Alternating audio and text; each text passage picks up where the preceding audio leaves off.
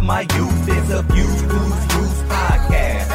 I got a Few Screws Loose, and I'm telling you the truth. It's a Fuse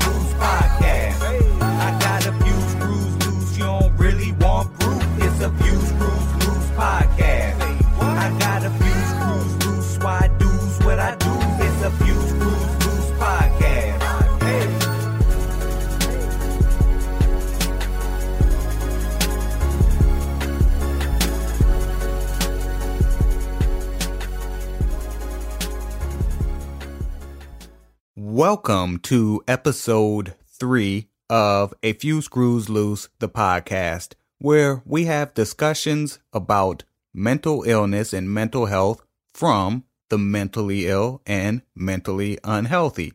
I am one of your hosts, Dan. You can find me on Twitter and IG at I am Dan on drugs. And I am P from Charlotte. You can find me on Twitter and on Instagram at Screws Loose Pod. To recap episode two, P and I both uh, discussed SAD, which was seasonal affective disorder, how it affects millions of people every year, both in the winter months and in the summer months and spring as well. Higher suicide rates in the springtime. We went over what we did for the winter holidays, Thanksgiving and Christmas.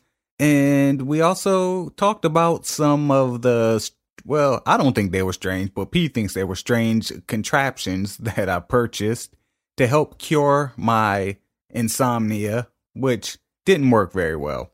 We also touched on a few treatment options for seasonal affective disorder. So if you're interested in learning more about SAD, seasonal affective disorder, check out episode two. What we're going to discuss today is being um recluses pretty much practicing social avoidance, not going outside or unnecessarily uh, being uncomfortable in social situations and what have you. Now, a lot of people think that that is considered antisocial behavior or us being antisocial, but last week P pointed out that a lot of people incorrectly use the term antisocial. So, would you like to add some clarity to that, P? If if you just take the name antisocial, um, it has like a a connotation to it where you would think the obvious. Anti means against, social means interacting with people, but that's not what it means. Um, antisocial personalities are mainly about how you treat people, and it's typically uh, in a very unhealthy, uh, you know, very selfish manner. So, you know, an example of antisocial is, you know, people with that issue, they tend to be manipulative. They have no empathy towards anyone else. They don't care.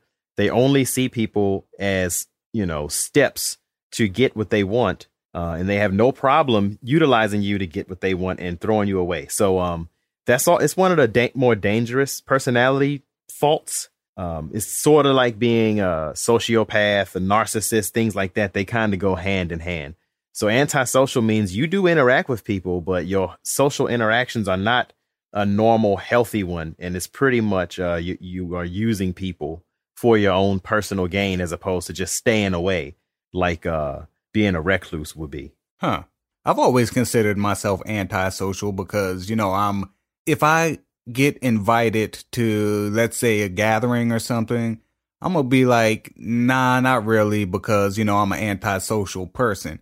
So by saying that, I'm really saying that I'm a sociopath and psychopath. Yeah, pretty much. You're pretty much saying that um, if you go, you're gonna probably pickpocket some people, uh, steal somebody's car, sleep with somebody's wife, and then go to sleep with a smile on your face like nothing happened. Yeah, man, no need to bring up last Wednesday. Man, that's uh that's interesting because I see what you're saying.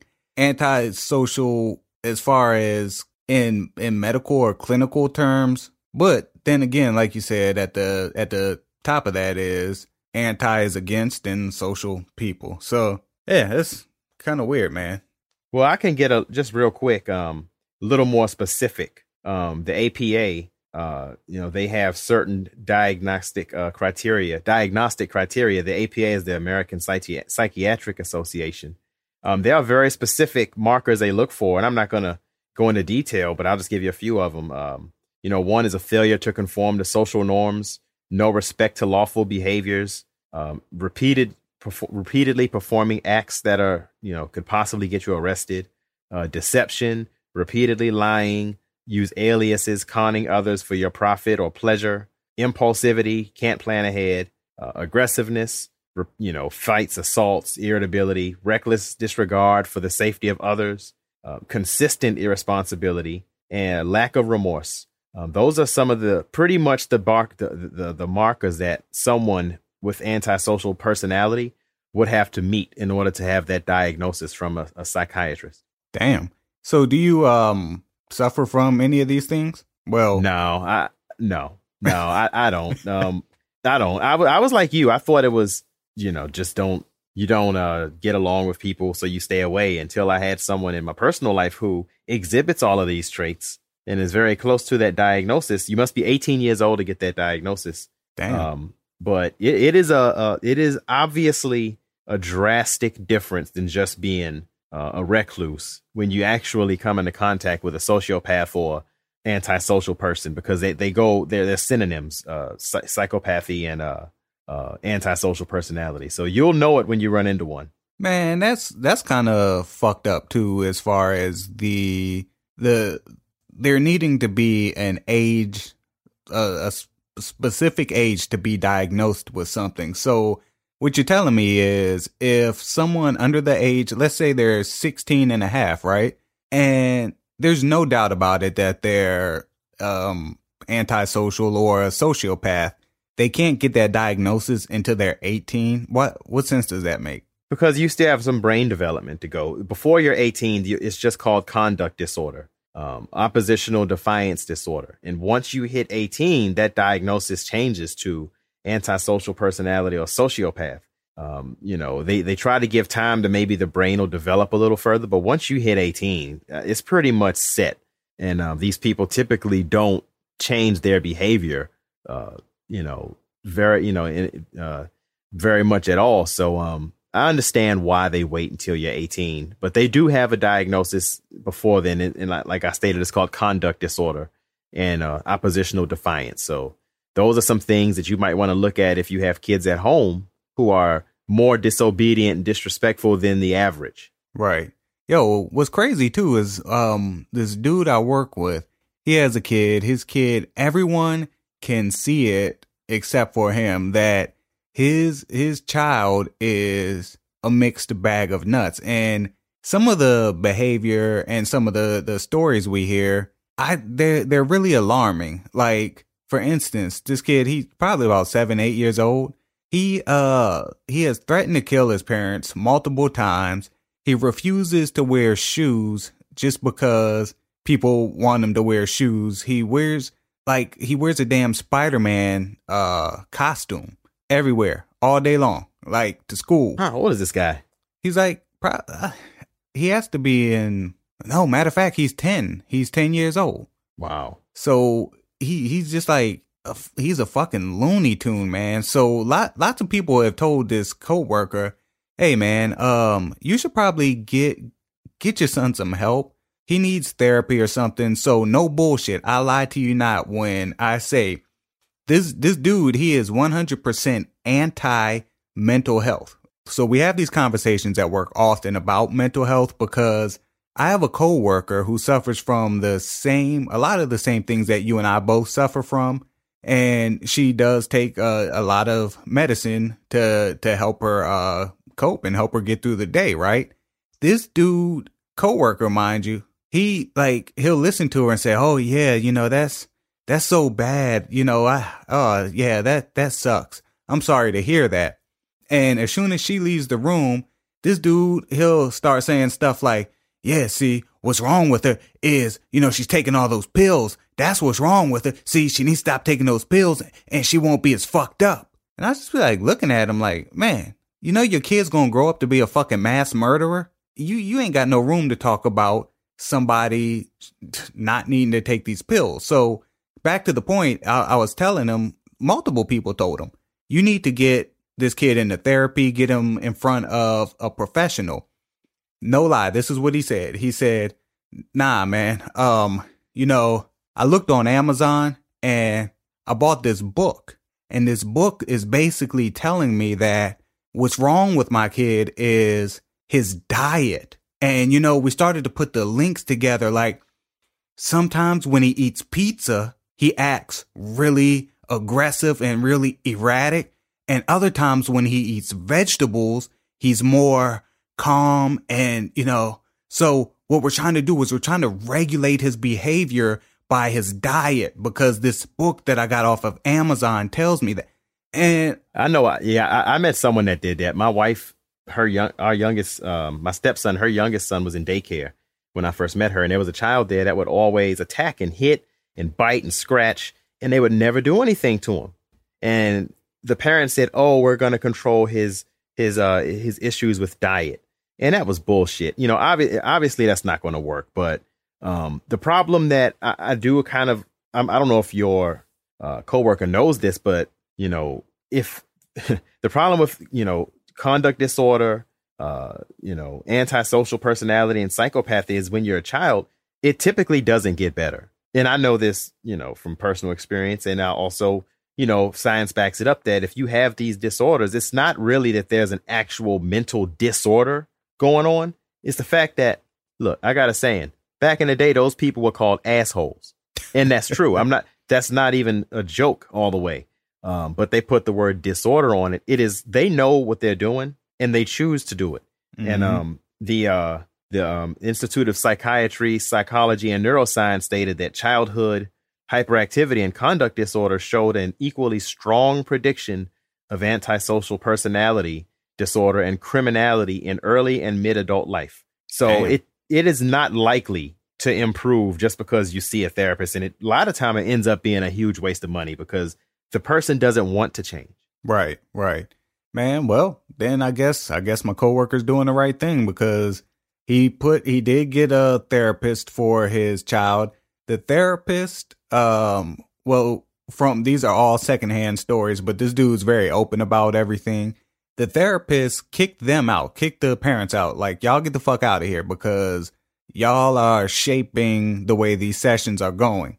So yeah, I, I, know, I know, I know about that firsthand too. Yep, they they do that, and they think they don't have to tell you what's going on, and and they don't want you around. Yeah, they, they do, they do that. That is a fact. I see. I wouldn't have a problem with it. However, I would want I would want some sort of summary after the fact. But after they kicked him out, the um, therapist told him, "Oh yeah, these sessions are, you know, they're going well. He does have, you know, um, what's it called, obedience disorder or something, defiance. What you say? Oppositional defiance. Yeah, oppositional defiance disorder. And uh, you know, he's gonna need a lot of therapy, but he'll be able to work through it. So he was like, oh, well, now that I know what he has, I'll just buy another book off of Amazon that tells me how to fix it. Man, that kid's, he's going to grow up to be a mass murderer. There's no question in my mind. I mean, I'm going to say that he's, he's probably just as likely to get him fixed reading a book as he is going to the doctor because a lot of, a lot of these doctors, seriously, you know, I have very close experience with this exact, exact situation. They don't give you summaries. They don't want to, they keep secrets from you. They don't want to tell you anything, but they take your money they it is a it's an issue where they don't at the doctor's office level they don't want to really let you know that it's not likely that they're going to change because ultimately you have to want to change it's like sending somebody to rehab by force who has no desire to quit smoking or drinking yeah. so you know after a while the problem with going to these therapists too is that they end up learning how to manipulate even more they learn the, the, the buzzwords they learn what to say they learn how to manipulate other adults Right. And when people have this disorder, they typically search for new people that they can find that don't know them yet so they can game them until they use them all up and keep moving. And a lot of time they they play the psychologist the exact same way. Yeah, yeah. And I, I've actually I've going back to when I, I was in a lot of trouble growing up myself for criminal behavior. I had to see a lot of social workers, counselors, um, I, I think I was court ordered to see a therapist and you you know the whole gamut of shit like that, right? And one thing I did do is I did game and manipulate them pretty much is whenever I did some shit that was really fucked up, it'll be like like say I was in one of these facilities and I got in a fist fight with someone, punched them, punched them in the head or something, right? Normally you get get in trouble for that. So then I would go see the social worker and be like, you know, uh, I'm just, I'm just so angry inside that, you know, I don't have a father in my life or a positive uh, male role model. And the only men in my life now are corrections officers. So that, that makes me angry. And I used to get off the hook for a lot of fucked up shit I did for saying shit like that. So yeah, I can see exactly how that works. I believe it. Um, the thing is too, adults need to realize kids don't think like adults. So when we say when we sit there and tell them things like that, like, "Oh, are you upset because your father's not around, or because you want more male role models?" Kids don't want that. Kids want more access to want to fun and things they want. But when you say these things to kids, you provide them answers to know what to say next time they're in a situation to say, "Oh, I really miss, uh, you know, my dad," or "Oh, I really don't have any male role models and I'm dying to have one." If you're a child and you are mature enough to know that, then you are fully capable of not engaging in that, you know, irresponsible and, and bad behavior. Yeah, one hundred percent. And to kind of reel it back in to the whole being a recluse, um, one one of the things you said that just kind of um reminded me as far as feeding feeding kids answers and information and things they could use at a later date is Becky does that to me often and sometimes uh, it, it I can't help myself. So she'll say something like, um, hey, do you want to go to the mall and go shopping or are you too tired to do that? Well, shit, I ain't even got to think of a, a, a reason not to now. Like, yep, man, I'm, I am kind of tired, man, but you know, we'll see how I feel tired later. It is. so yeah, I, I can 100% see kids doing that. Side note, I still think it's so funny living in the South now, coming from the DC area, that they still do malls down here. You know, it's like we don't do that back home anymore. You know, you might go to Pentagon City and that's that's it, or Tyson's Corner once a, every year or two, but they don't do malls back home. They close down like crazy. So the South apparently they still do the mall, and that that still trips me out. Man. That's kind of unrelated to everything, but you brought up the mall. yeah, Baton Rouge, man, the Mall of America. Like nigga, that ain't yeah. the Mall of America. You in Baton Rouge, Louisiana, man, country mall. That's the fake Mall of America. The real one is in Minnesota. Yeah, this is called like Mall of the Americas or something like that. So it's it's the Mall of all the Americas. Man, man, fuck malls, man. And that that you know, actually, we're gonna touch on malls in a few minutes, but the fancy word I want to use here is misanthropy. And I really I've never heard of that until today so I'm going to read the definition of it. Misanthropy is the general hatred, dislike, distrust, contempt, or avoidance of the human species or human nature. A misanthrope or misanthropist is somebody who holds such views or feelings. The word's origin is from the Greek words misos, hatred, and anthropos, man or human. Some of the characteristics of misanthropy is a more pronounced, it's more pronounced among people from specific professions, especially content moderators. This outlook often derives from the serious psychological toll of reviewing violent, sexually abusive, and disturbing content for a living. So, figured I'd throw that in there too. I, I can understand that. Um, you know, there was a recent story. Um, I can't I can't recall where and it was talking about social media content moderators and how a lot of these people, I think they're in China and around the world, and these big, you know, almost like call centers where they screen all this social media stuff, and how these people are, you know, high have high suicide rates, uh, you know, high depression rates because they are the ones when you get your videos blocked on social media, they're the ones that have to watch it,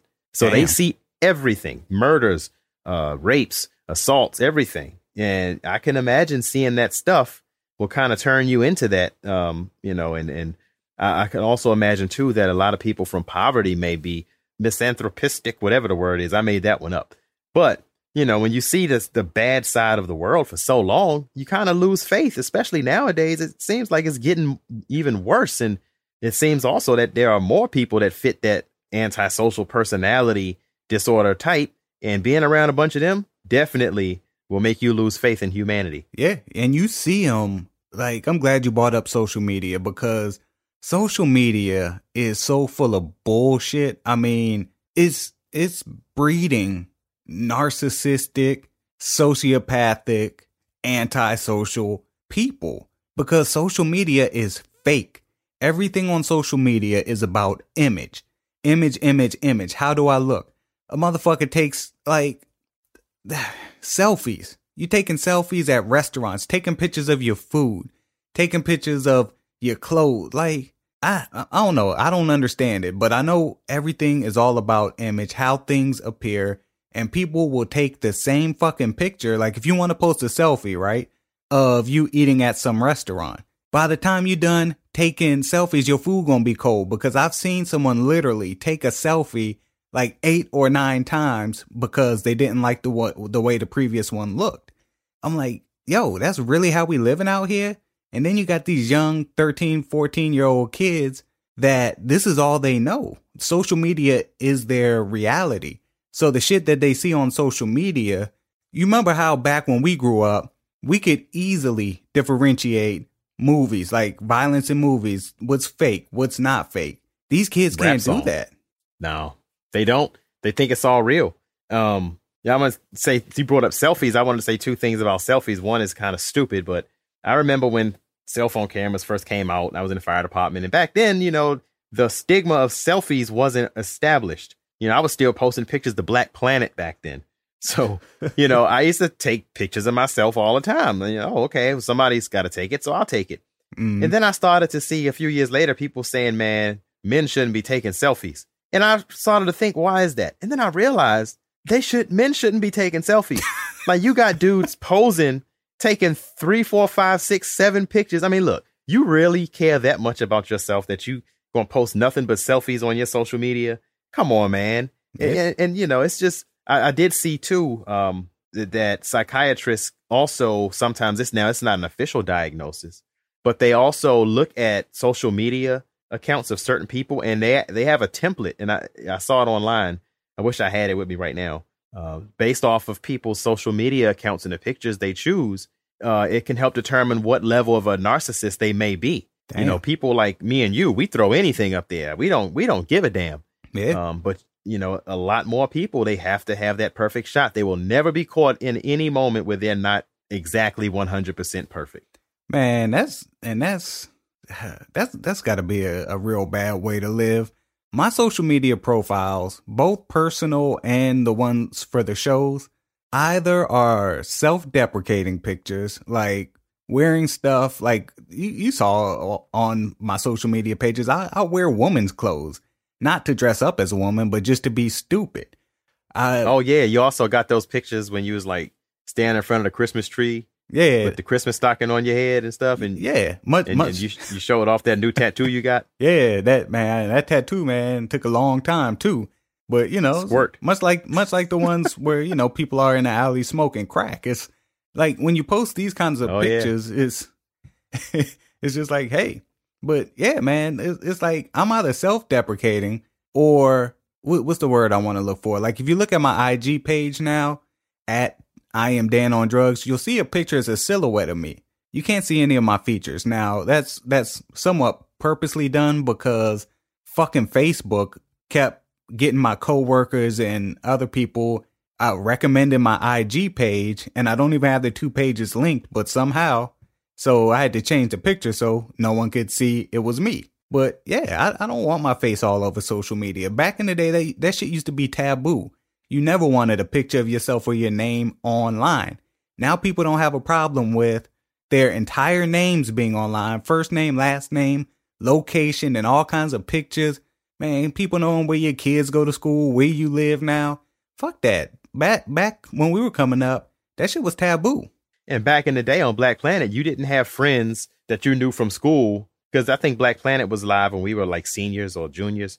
Um, you didn't have people from school on your friends list. You figured, well, what the hell? I see these people every day.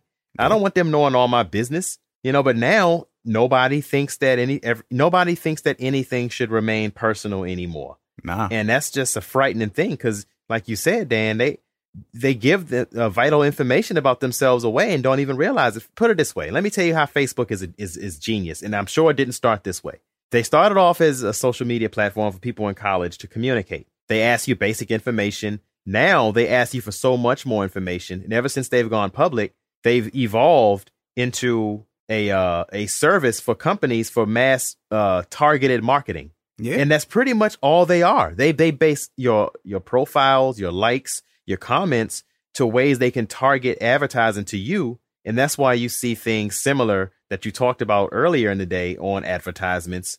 Um, you know, Mhm. and that's pretty much what Facebook Facebook has become, just a, a, a excellent tool for direct marketing towards the consumer.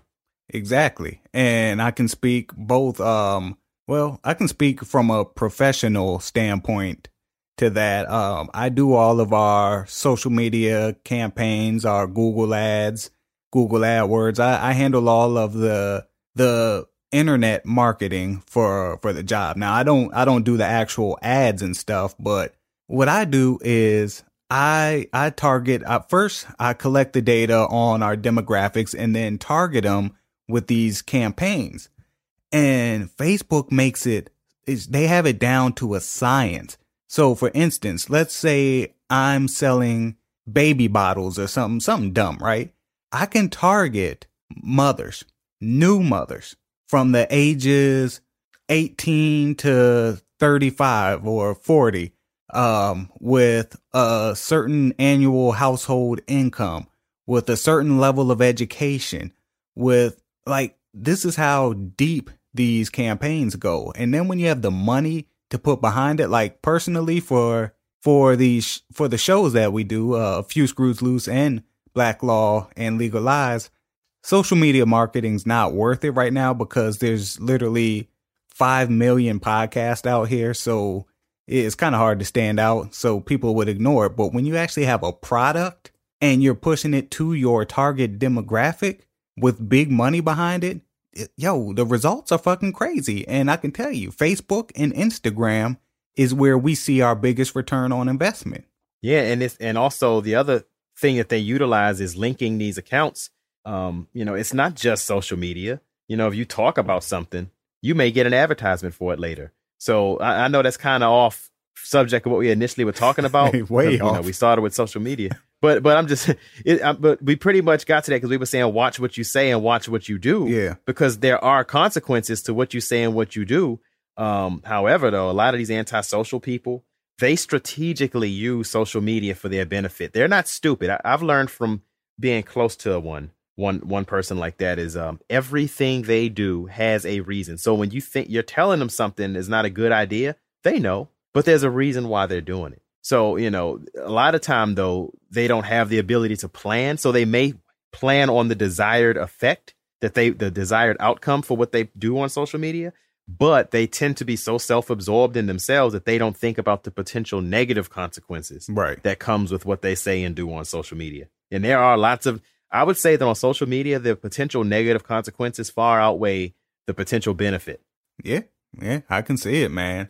Going back to being rec- reclusive, maybe, I mean, maybe that's why we're not even into that whole social media thing, too, because again, we, we practice avoidance, we avoid people and whatnot. So, do let me ask you this Do you identify as a recluse?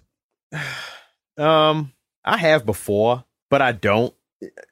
It's hard to explain because I don't go out and do stuff. I don't like to, but um, but I don't. That don't mean I, I feel as though I have to be stuck in the house.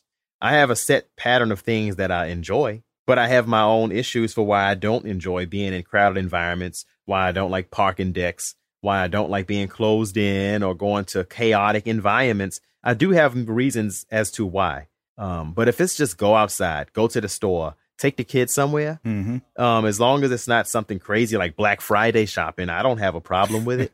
Other people would label me as a recluse because I'm great at disappearing, I, you know, but um, I wouldn't go so far as to say I'm a recluse, um, you know, as, as bad as some people may be.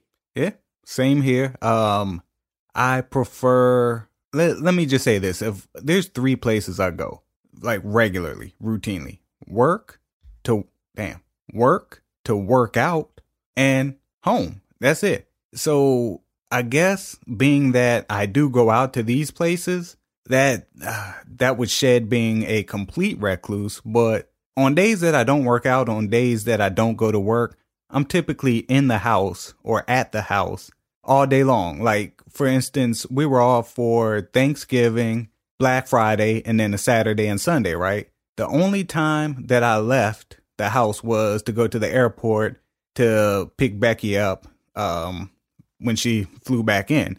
So yeah, I, I I won't leave the house for days if I don't have a good reason to. Now there is one thing that you said I, I kind of wanted to touch on parking decks. What's what's your issue with parking decks? I just hate them, man. I have a a issue with not being in uh, control, and I'm not saying full control, but the thing about parking decks is you feel closed in. You can't leave how you want when you want, and it's not easy access. Um, to me, I'm one of those people, and I know a lot of people say, "Oh, I always got to have my my back facing the wall and me facing the door." I really am one of those people, and it's not all from the fire department. I know I say fire department all the time, but you know, it's a fact that you're always planning on safe means of egress in the event of a catastrophe. So that's one reason. But another reason is, you know, when I'm in closed spaces like like like I stated a parking deck, um, you know, me and Dan, we have quite a history uh, in our heydays in the '90s when we were little knuckleheads running around of of of being the type of people who would cause that trouble. Yeah, and I don't like to be in confined environments because there are lots of little knuckleheads running around who like to cause trouble. Yeah. Um, you know, I mean, me, and we didn't go around starting stuff, but at the same time, we were vigilant back then too uh, about being in strange situations. So we were so vigilant it's sort of like on Friday, the third Friday, when Terry Crews was at the party and he was standing in the corner with phone books around his stomach in case he gets shanked. And it was just a rent party. It was not that serious. Right. But by being so vigilant and, you know, on alert, you you may end up causing the problem. Yeah, yeah, man. That and we we're definitely gonna dig a little deeper into the to being knuckleheads, but I I do recall us actually starting stuff quite a few times. Um, memory serves me correct. but uh, play. Hey, I mean, I'm sure they deserved it. like, look at that motherfucker sitting right there. He deserves some shit. Man. Fuck him. so, what what what are some places that uh, we will we'll both uh answer this, but what are some places that you go that you're comfortable and it's not a second thought? Well, I can tell you, I'm sure that uh, art places that we like to frequent and places that we don't like to frequent or attend or go to are going to be fairly similar. I mean, I'm like you. This goes back to when I was in the DC area. You know, I have to. Uh, I, am on disability. I don't work anymore. I'm retired. Um, but I, I go to 7-Eleven. I go to the to the gym. I have to get my workout in certain time of day. I can't go at other times. I don't like to be in a crowded gym. I don't like to fight for parking spaces. Um, but I frequent those places as a regular, you know, as a regular activity. And I'm pretty sure that, you know, my regular activities are, are, probably similar to yours, Dan. Am I assuming right? Yeah, pretty much, man. I mean, I haven't been working out as much as I, I would like to or as much as I'm historically known for. But yeah, that, I mean, if I'm not working out, there's, I do like, um, Rite Aids, man, and all the Rite Aids are closing, which is pissing me off. But Rite Aid is my 7 Eleven, and that's the only place that I feel comfortable going to get stuff, whether it be drinks or snacks or whatever. Man, I don't go. I to, hate Rite Aid. I, I did for a long time, but there was one right next door to our office building, so I just kind of got used to going there. And man, we're creatures of habit, so it's like I need a Rite Aid everywhere, and they got cheap water too. but well, I thought I thought Rite Aids were turning to Walgreens everywhere, weren't they? N- not down here. Down here, man, we already had a a, a whole lot of Walgreens. So they they're being split. Some of them are just closing and gone. Some of them are being turned into CVS. Some are being turned into Walgreens. So it's kind of like a mixture. Yeah. But it's like, man, I don't want to go to Walgreens like to get too. my water. Well, if they call it, if they change it to Duane Reade, that's just Walgreens too. That's what they call Walgreens in New York. I'm like, who the hell is Duane? but yeah, it's similar here. They're turning the Wal Rite Aids, closing them up or turning them to Walgreens. I beat Dwayne's ass. That that was our business. That that that was the business discussion portion of our show. Yeah, don't buy stock in uh Rite Aid. Man, um so what what are some places that that you go but you dread going? That I dread going? I don't really go anywhere that I dread going now. You know, um I don't like to go to the movies, but I like to see the Marvel movies at the movies. Um, so I all I only go to the movie theater where I can buy my reserve seat so I can get my same spot because I get anxiety when I'm waiting for the movie to start and well, what if I can't find my seat? What if I don't park? What if I can't find a parking space? Um, but I guess the more appropriate answer or question um, would be places that I don't like to go to. And um, I do not like to go to social events and parties. I've never gone to a party ever. I don't like to go to concerts, shows, events where there's, you know, seats and things like that. Foot- I don't like to go to, you know, football games, basketball games, any of that stuff anymore. Wait, you I said- can't stand it. I'm on edge. you said seats. Huh? You said seats. Hey man, you walk up Feets? seats. You don't like to go nowhere where there's seats. Like- I like to I, I like standing room only. but now I mean for that's not all the way wrong though, because I would go to the Nationals games back home and have a, a seat, but I would go to the standing room only part. I don't like to be sitting around people, surrounded by people on all sides. I can't stand that. Damn, man, I feel bad. Like at a family function or something, man. You walk in somebody's house, be like, "Fuck your couch, nigga." Fuck your couch, nigga. Man, yeah, I I mean, places that I go that I dread going are typically work. Um Yeah, I dreaded work too when I did that. that yeah, that's and that's a horrible feeling when you wake up every morning and not to kind of turn this dark, but you ask why. You know what I'm saying? It's like you wake up and it's like, why, man? Why? A- another one of these. And you know, some people I, I'll often get into debates with one of the old receptionist ladies at work. She's an old lady, seen a lot of things, but she'll walk. Um, I walk into the office and I don't speak to anybody because yo, fuck y'all. But she would yell out, "Dan, good morning to you too," and I'll be like, "Mm, "What's good about it?" Well, you woke up this morning, didn't you?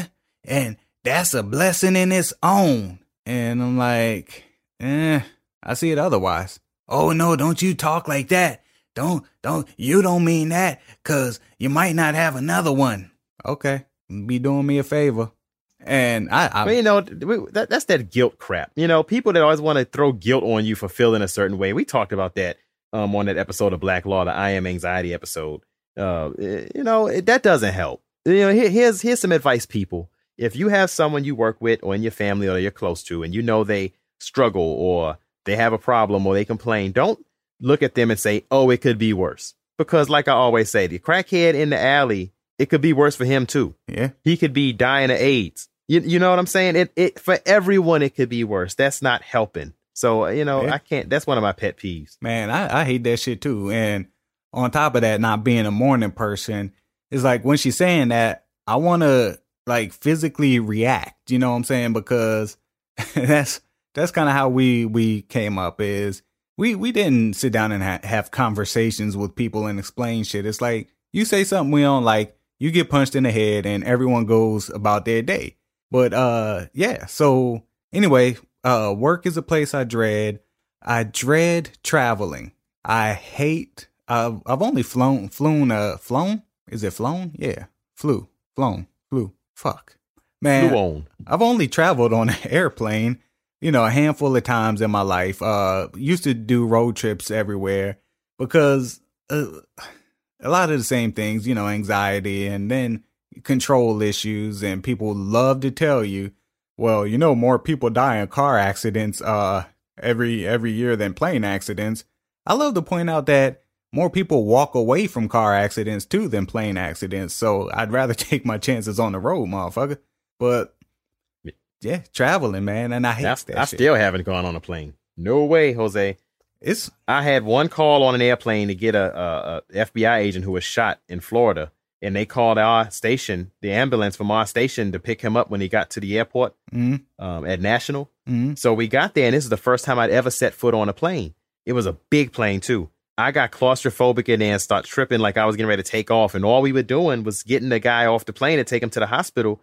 I could not get out of that tube. It felt like I was in a pipe. yeah, I could not get out of that tube soon enough. I could not stand it. And all I was doing was just sitting in a a, pl- a grounded plane, putting a guy on a on a, uh, a, a cot to take him to the hospital. man. You know, it's actually not much different than a bus. It's it's smaller and more confined, but yeah, that that's essentially what it feels like. Claustro- claustrophobic and I I don't like it, man. I don't like it. And much like you said with the Nationals games, I don't do any of that either. I don't do like the concerts. I don't do shows. I don't do meetups. Like being in podcasting, there's a, a huge there is a huge community of podcasters. A lot of them great people.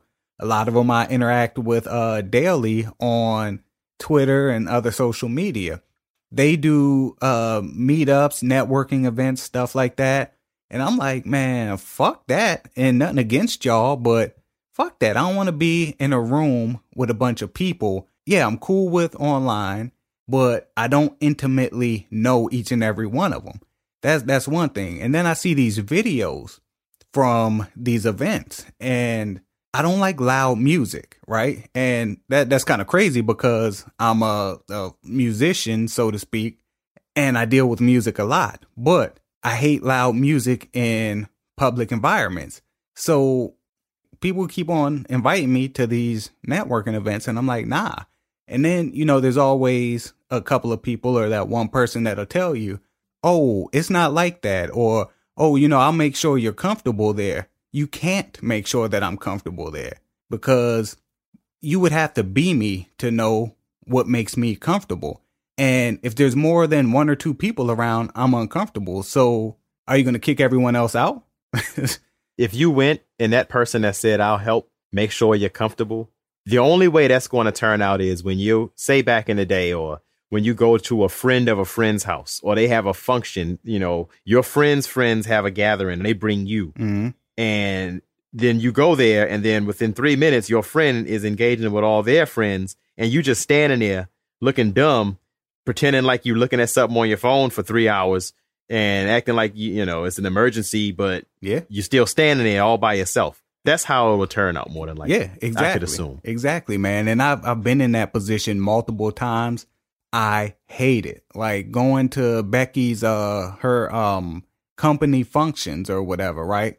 I am literally like her shadow the whole time. I'm just following her around, not saying nothing to anybody. She'll introduce me.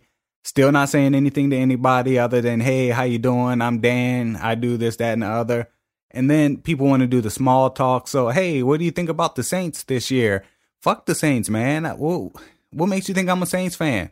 I I don't like this. Well, I don't have anything against the Saints, but I don't follow them like people down here do. Hey, so what do you think about the LSU Tigers game? I've never seen LSU play a day of my life. So, you know, like all that small talk stuff. And then don't let her like see a group of people, just like you said, a group of people that she knows, and they'll say, Hey, Becky, come over here real quick. And I just be sitting there. Like I was sitting there at this table with a whole bunch of random people that look like me, as far as like they didn't want to be here. And I'm like, yeah, this is probably the right table. So then what I would do is like I used to be a smoker, used to smoke cigarettes. I would go out to the smoking spot because at every one of these functions outside somewhere, there's a group of smokers. And I think a lot of them are there for the same reason to get away from whatever the hell's going on inside. There's one particular um, function she had. They had multiple live bands. It was in a uh, at a country club. Damn. So there was multiple live bands on each floor, each room, and they were playing so loudly that you can't hear anybody. And then you're being introduced to people as well, like, hey, this is Dan. Hey, this is Dan. I can't hear what any of these people are saying. So I'm looking like Manny Pacquiao being asked about damn financial literacy or something. I'm just smiling and going, yes, yes, yes. Man, like, man, get, get me the fuck out of here, man. I hate that, man. I, I really hate that shit and it puts me in a bad mood, man. And the first thing I do is, I, you, I don't know if you do the same thing. You start looking around the room for somebody that you might have to fuck up by the end of the night. Yeah. Yeah. Man, That's a good way to pass your time. And you you you have your plan of attack, your fallback plan. Um, you know, I know what that's all about. I do that in mass sometimes. I'm like, I wonder if I can wonder if I can whoop his ass. man. If it ever came down to it up in this church. yeah, I mean, I'm not, I can't lie, but to think that the thing one thing that's great about my wife, you know, I love my wife to death. And she knows that don't ask Paul to go somewhere that he don't want to go because he's probably not going to go. yeah. but it, you know that don't mean that I don't go everywhere. It's just you know it's not a it, it's not seen as an offense, right? Because there's a legitimate reason. It's not because I'm just some douchebag who doesn't want to go anywhere because I want to lay around and and play video games or or I don't know do some dumb shit by myself all day. Right. It's a legitimate reason. Yeah, it's it's a physical reaction at times when I'm in some you know certain environments. Right, and that and that's the thing too. Again, we spoke about this before, but for all you people out here who say, "Oh, you just need to face your fears. You just need to face your fears," that's going to get somebody hurt one day, and you know it, it might even be me in, in in this scenario. Facing my fears is placing me mentally and physically in a life or death situation because that's how anxiety works fight or flight. You want you know, these people that say that they th- these people that say that though if you told them to face their biggest fear then they wouldn't do it. I tell them all the time you know uh, people would say that when i was in the fire department or why are you anxious? You you know don't don't be worried. You gotta fight. You know i'm sorry uh don't be scared. You gotta fight your fears. And i'm like well okay well next time i have a next time we get a house fire won't you go run your ass in there then? Yeah Okay, you ain't gonna do that. Are you are you scared? Okay, well, don't tell me. Yeah, you know, it's just people are so foolish. People are full of it, man. Yeah, and here's another way to respond to that too. Hey, are you scared of being fucked in your ass? Uh, well, I never really thought about it, but like, okay, well, prison rape that that's some scary shit. Why don't you face that shit, motherfucker? you scared to go to jail? yeah. Well, face your fears. Go get yourself locked yeah, up. Exactly, man. So, um, we we kind of covered a little bit as far as the the places that we refuse to go. But uh again, like if you have a top three, what what's your top three? I refuse under no circumstances will I step foot in or around any of these places. Um, I won't go to someone else's um, let me say, family gathering. Um, if it's just if it's only me and my wife or me and my my child, I'm surrounded by 20, 30 other people. I'm not going. Second, um, I'm not going to a concert. Here's the thing anyone that knows me knows that I drive them crazy because I've been listening to go go since I was a kid, and I still listen to go go as a 36 year old man. The same old go go tapes from 20 years ago. Mm-hmm. I play it loudly. However, even in my day when I would listen to groovers and you know go to the store to buy the newest tape every week, I refuse to go to the go go. I remember early on, back when we lived, when I, you know, on the south side of Alexandria, somebody that lived down the hall from us got killed after the go go. I remember a, a, an acquaintance or an associate of my brother got killed at a go go on Halloween. Um, in a mad rush trying to get out of the door, got stabbed in the leg and killed. You know, countless friends getting assaulted, jumped.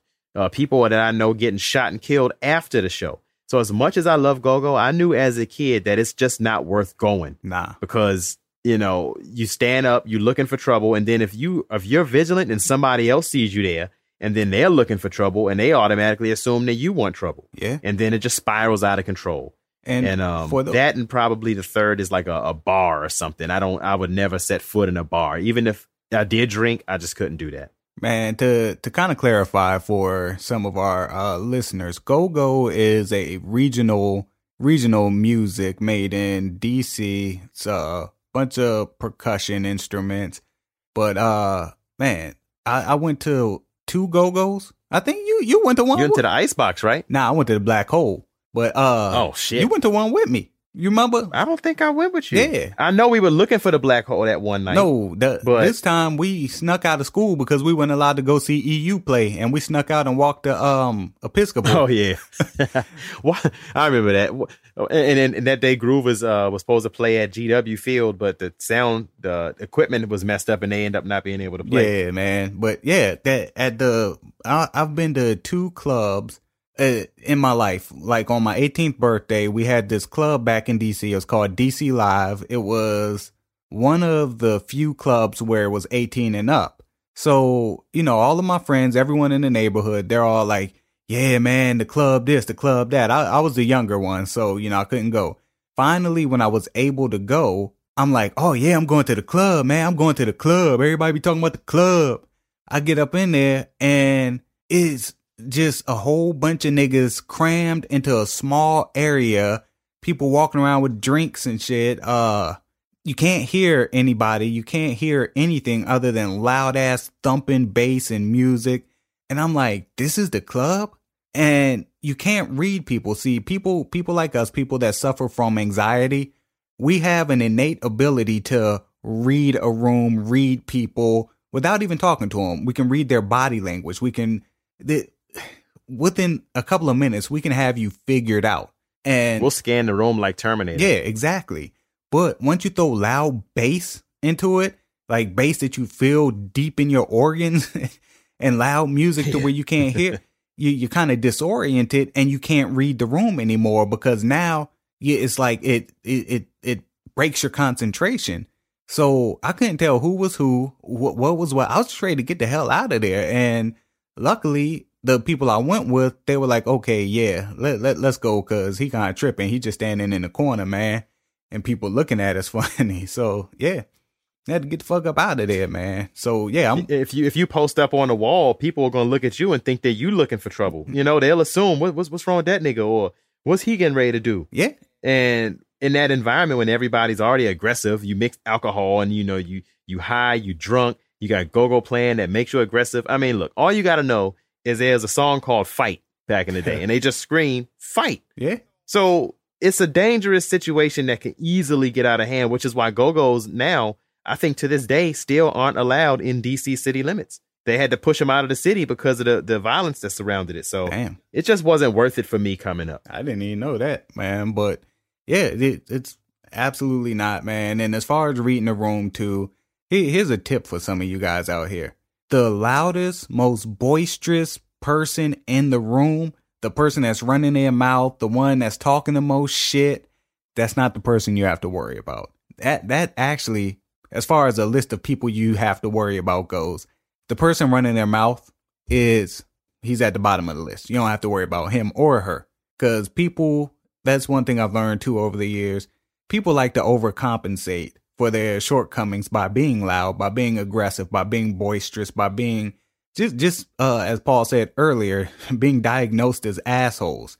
And though they do get a lot of attention and a lot of people do do kind of they they get worried about these people, they're not the people you have to worry about. The people you have to worry about are the people that are withdrawn, the people that are by themselves, the people that are unfazed by anything that's going on, the people that are staring off into space, those are the people you have to worry about. However, most of the time, as long as you don't do nothing to them, you have nothing to worry about. Yeah, that's true. A lot of issues, but see, I, I brought up um, when one of my brother's associates, he was well known in the city um, when he had got killed at, after the go go. Um, you know, sometimes when there's commotion going on, it's a mad rush for the door, especially when there's fights going on.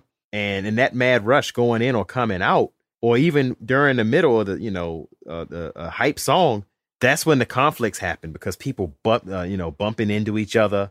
Uh, you know, people were irritated. They they already been there for a while, and that's when it gets dangerous. And that's you know, a lot of the times those fights and murders happen in the parking lot.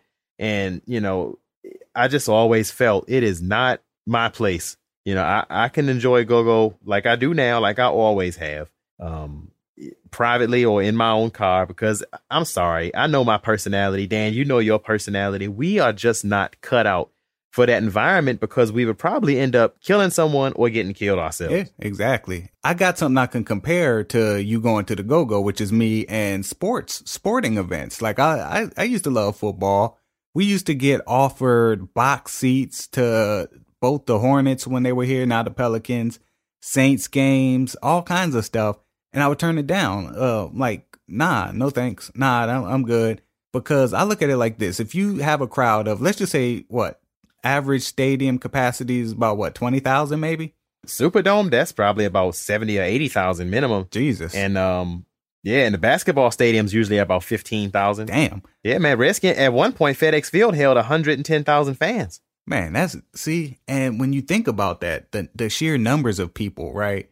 Imagine how many, if you're around 100,000 people, imagine how many people are murderers, how many people are rapists, how many people are pedophiles, how many people are there looking for somebody else to rob, how many people are fugitives from the law.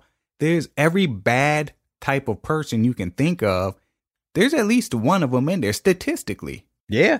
I mean, more than one. yeah. I mean, uh, you know, it's it's a hell of a lot, and it's also statistically likely that one of those people is like is going to be murdered at some point. If you, Yeah. you know, you if you look at the murder rates and how they figure those out, and it's just, and you know, once again, you mix alcohol. Uh, I, I used to go to Redskins games all the time, and that's one of the worst. It's been rated as one of the worst fields, one of the worst stadiums in all of sports for fan experience because it's always fights in the stands. One game they had to tear gas the, the stands. It, you know, it's always something. It's almost on. It's getting to the point where it's similar to the attitudes that they have in Oakland. Well, like they had in L.A. I'm sorry, um, not quite at Philadelphia Eagles level yet, but it, it's it's it's pretty jacked up inside that stadium Man. and, and inside those seats. Yeah, and that that again, I'd be one of my biggest fears. Well, not one of my biggest fears, but one of my fears would be now. As many of you know, Paul and I are trained fighters, right? And typically we could handle ourselves if we ever got into a scuffle or something like that. But being in stadium seating and throwing punches, I'd be afraid that I'm getting my ass beat on the jumbotron, man.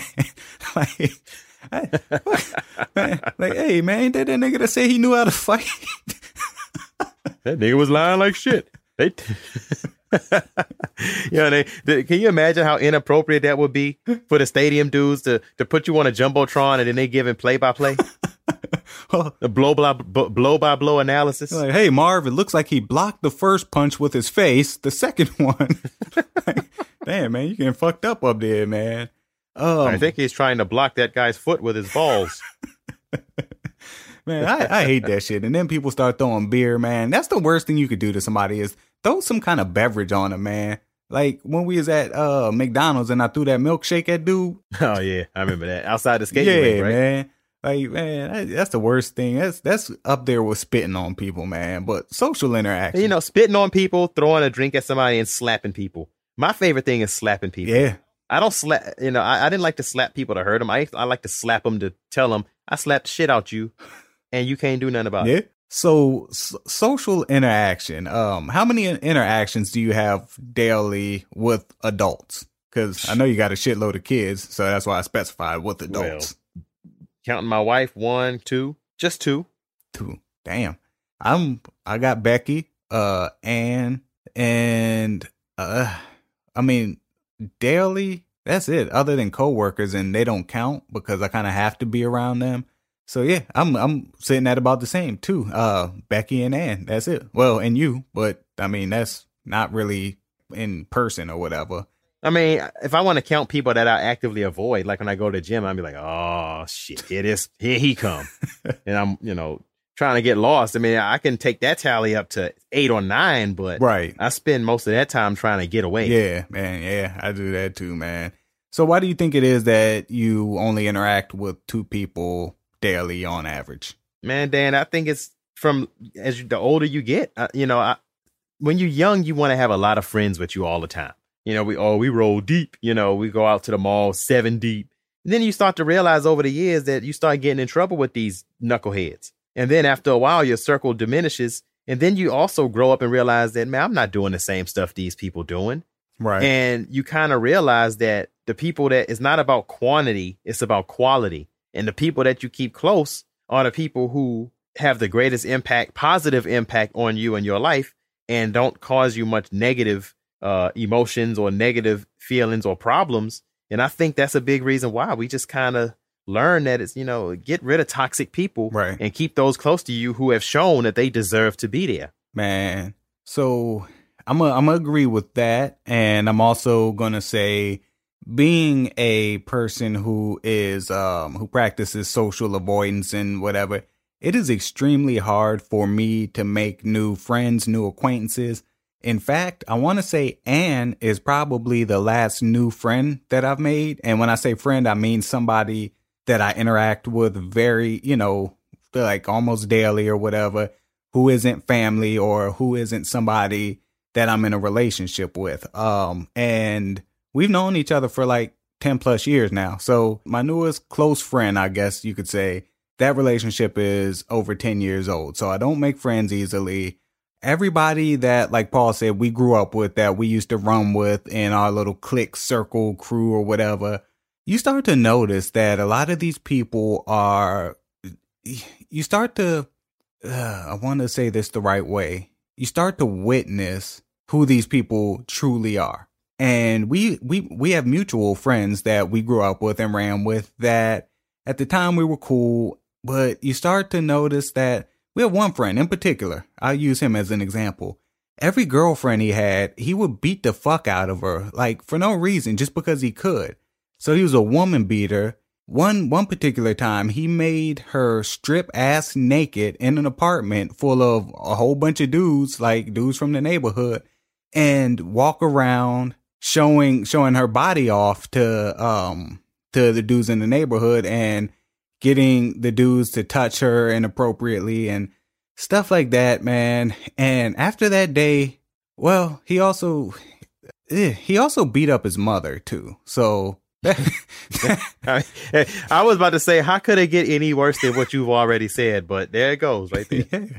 I'm a, I'm gonna just leave it at that because you know, there were people that I used to hang around that I thought I knew very well, and then you, you, you, you, you kind of sitting with them or chilling with them, and then they just start sniffing coke. And I'm looking at them like, I know this muff, I know he not sniffing coke right now. And when I'm sorry, man, like I know that's common for people nowadays to see people sniffing coke. We came from a generation where if you did anything related to cocaine besides sell it, you was a dumb. You was dumb. I mean, I, am gonna use an Ice Cube line from the NWA song. If you smoke cane, you a stupid motherfucker. That's how we grew up. Yeah. But now I'm seeing people. I'm like, this dude sniffing coke. I can't look at you the same ever again. Nah. If I to me, that's almost like you shooting heroin or or, or bass. You, know, you smoking base, You shooting heroin uh, you smoking crack. I mean, what's what's the difference? Not much. I, I, mean, I know the difference, obviously, but to me, you can't have people like that around you. That's totally reckless, and you can't have that around, especially when you got kids yeah. or you're a grown up. No. Yeah, exactly, man. And again, in the adulthood, being awkward in social social situations, you have that aspect too. So, um, like when you when you look back, right? What are some things that stick out that we we saw growing up or things we did growing up and we you use those thoughts and memories to say, "You know what? This is why I don't go nowhere because of people like us." We used to hunt people down. We had issues with people, we didn't do that fighting at school mess. We would hunt you down and the thing that me and Dan would always do is we would always find anyone we wanted, but we took a greater uh, liking to finding them at a social setting when they thought they were just going out to have fun. and it's like, yeah, this nigga think he about to go out here and have some fun, talk to some girls, and we gonna run up on him. You know, some of the things I can think of is we we would roll deep like to malls and stuff, and we would find people, just random people, to beat up for no reason, uh, just because we don't like the way they look. We don't like the way they looked at us uh, some of the people that we were with, they they had a habit of robbing people and taking stuff that didn't belong to them. Uh, we we used to have people that sold drugs, and one of our real close friends, and he's still a good friend to this day. He was one of those people that had beef with lots of people outside of our neighborhood, though, and we didn't know all of these people. These people were like invisible faces to us. We had some names like it's like we all we had beef with people just by being friends with this person, but we didn't know who any of these people were. So at any point, someone could have ran up on us, and we don't know what's going on. Like, hold on, what, like, what, what, what the fuck? So I look back at a lot of the stuff that we did, and I'm like, as a grown ass man, and especially the way these kids are today, I don't want to kill nobody's child. I really don't, and I, I just don't. I, I don't want to kill anybody's child. Well, I don't have a problem with that if that's their kid and their kid asking for it. I don't want to. I don't want to go to jail for somebody's child. That's that's what I'll say. That too. I'm like, I'm not about to go to jail for this clown. Yeah, that too, man. And then I'm sure you've been in this situation when you're out with your woman, whether it be your wife or whether it be even you know before you met your wife. You know, niggas are always tough when they're in a group. And you could be out with your woman trying to have a good time, trying to go on a date, trying to go to the movie, trying to get something to eat and it's a group, at least us growing up before social media, there's always a group of niggas somewhere that as soon as they see you walking with your woman, they try to embarrass you in front of your woman. Like, like that's the tough thing to do. You know what I'm saying? Like, yeah, I'm, I'm to let you talk more shit than I typically would if I'm by myself and you're with six or seven people. and I'm with my woman. Cause let's be honest, it's very unlikely that I'll be able to protect my woman if things go wrong against six or seven people. That's that's just unlikely. So yeah, it's like situations like that. And I still run that shit in my head too. Like if we go out somewhere, like out to eat, and it's a group of niggas out there, and I don't even know if niggas do that. People do this these days, but I'm always cautious about a group of niggas. I'm like one of them racist white people that clutch their purse and shit. I'm like, man, what the fuck these niggas looking at, man? Because we know how people roll. You know, it's not it's not unreasonable. We know how people are. People troublemakers. You can kind of tell by looking at your surroundings. We spoke we spoke a minute ago about surveying the room and surveying reading people. You can tell if people are going to cause some trouble before you even get up close to them or not. And that comes with experience. And we have that experience, which is also what keeps us from, you know, being as social as others our age may be. Yeah, exactly, man. And um, what what are some things that you saw maybe um, you know, your time as a firefighter, EMS, where you know, you maybe you ended up in some places that you wouldn't have imagined w- whatever happened happening at this place. Oh man, it was all the time, you know, whether it be stabbings, shootings, rapes, assaults, you know, strange accidents, deadly situations. I remember once down um down the highway, that's what we call Route 1 back home, we ran a call a woman had got raped and we thought assuming it was at the a house or a club, it was at a little carryout restaurant. Do you remember that place called Strictly to Go back yeah, in the day? Yeah. That had the subs.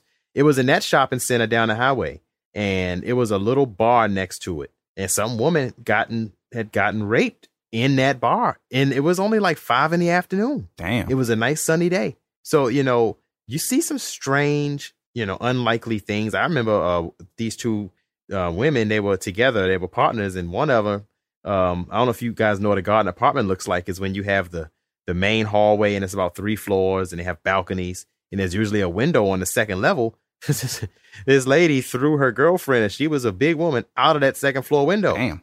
So, you know, when we got there, she said, My girl threw me out the window. I'm like, Well, damn, what you do? um, yeah, so I saw uh somebody, you know, belligerent people. We ran a call one of those motels on uh Richmond Highway, Route One. It was a it was 6:45 a.m. on like a Tuesday, and this dude got stabbed in the back early in the morning and was still talking shit to us when we picked him up. Damn. And I'm like, dude, you got stabbed once already. You want to get hurt again? Because we would we we would defend ourselves in the fire department. Um, so I'm just saying that because to kind of show you how unlikely situations things happen. Right. When things happen, people always say, "I can't believe that happened here." Um, I mean, you know, you, you would see strange things. I saw a lady that a homeless woman we used to run all the time up and down Route One. She decided she wanted to kill herself. So when a, a, a Fairfax connector bus was picking up passengers before it started driving off, she laid her head down under the tire and it spit her brain out like a grape seed on the high, on the high, on Route One. Man. So I mean, you know, that stuff to me with my issue, it doesn't just go to violence. It also goes to the potential for death. Um, you know, when I see motorcyclists speeding down the street, I run some ugly calls of that. So um, you know, it, it's a lot of things that that kind of uh, you know, get to me or or I I, I struggle with being around and because I know I've seen something like this at this place or that place and it could happen again. Yeah. Man, I'm I'm the same way. I mean, it's always worst case scenario and uh it's like I, I'd rather preserve my safety and the safety of those around me to um than to put myself in these positions. And ladies and gentlemen, we're being joined by the Afro Becky. Afro Becky, Becky, Becky, Becky. Becky, Becky, Becky, what up, girl? Hey.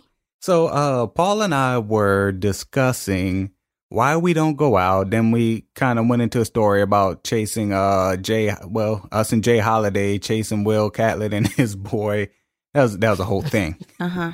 You know, nobody would believe that story if they Yo, man, that's why I always say too. Like when I be when I post these stories online, there's a ton of them. I, I got to send you the link. I always ask for verification after the stories are posted, but the verification has to be random and no one expecting it because some of some of that shit is just strange, man. Like we've been in some strange ass situations. Yeah.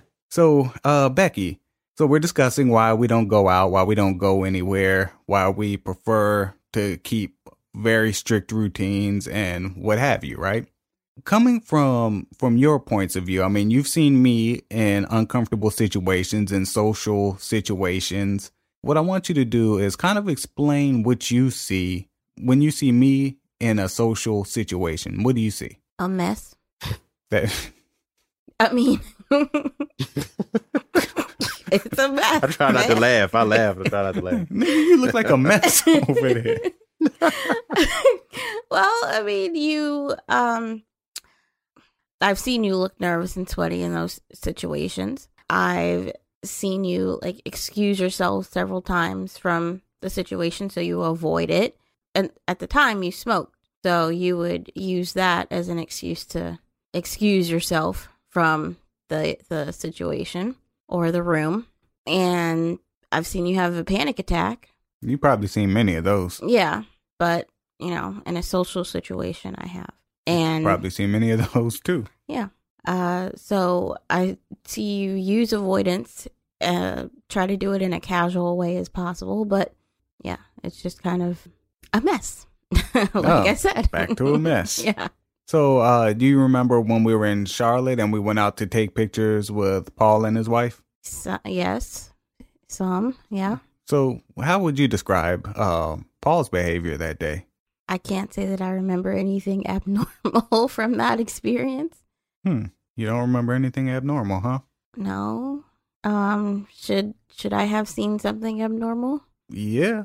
I tried to force Dan to eat that uh, fried fish from the Mexican restaurant. Yeah. And then after that, when we went to take pictures, it was like, yeah, man, uh, we're going to go take pictures. And next thing you know, you look around, you're like, damn, where Pico? go? He was just out there with his wife. When we went to see Yeah, the I don't head, even remember that. you don't remember Mindhead?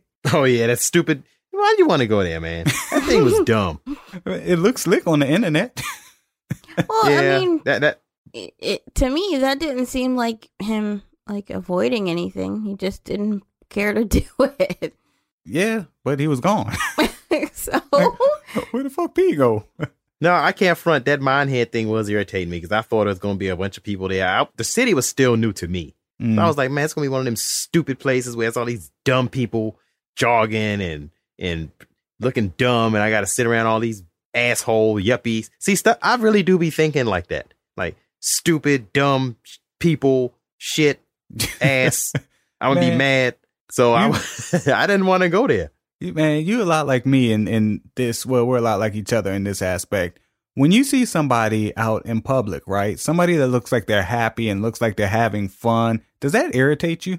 Yeah, I'm like what the hell he's smiling at? I'm having a bad day, so they shouldn't be smiling. Yeah, exactly. I look at people who have fun and it pisses me off because I know that, all right, on the surface, it's like, man, fuck y'all motherfuckers having all that fun and shit. But deep Having down, fun motherfuckers. Yeah, I, I want to have fun deep down, but I'm not even sure I know what fun is because my idea of fun, I, I don't think is a normal person's idea of fun. Like, my idea of fun is me and Paul punching each other in the face over and over again, him breaking my nose, me breaking his jaw. That was fun. But Well, I will say this though. You got I've learned a long time ago that if you keep on trying to tailor what you consider fun towards what other people would accept as fun, you're never going to have fun. I've just accepted the fact that I can't go anywhere without finding somebody to join on. I have to make fun of people. I just hmm. can't help it. I don't care if people don't like it. You got to do what you want to do. And even if it's not acceptable, as long as you don't go to jail, I mean, you're not going to do nothing mean spirited. You know what I'm saying? We're not assholes. yeah, we are. But I mean, but not that bad, you know? I mean, we may not. We're not gaping assholes, but you know. well, I do remember that time though. Was that you or or or, or uh, Jay that uh punched the principal's son in the eye? Nah, that was me. oh god, and you're not an asshole. Man, you talking about Rosenthal's son. Yeah, this boy was probably like seven and punched him right in his eye. Like, Hey. damn man, you punched that boy in the eye. Hey man, I ain't the one that threw him in the trash can though. So uh Becky, why we got you, right? All right, so there's one there's one particular incident, uh not incident. See, to me they're incidents, but to other people they're events and gatherings. So when we went to your brother, he had a wedding reception, right?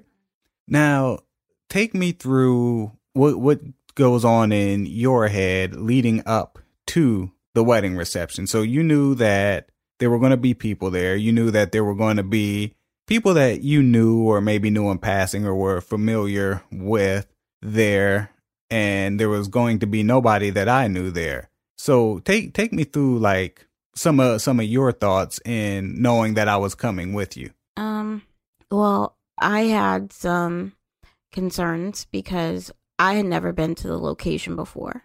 Mm-hmm. So I didn't know if there was going to be a bathroom around, you know, a convenient place for a bathroom. Um, I didn't know if um, the place was going to be closed in or big. I didn't know exactly how many people were going to be there.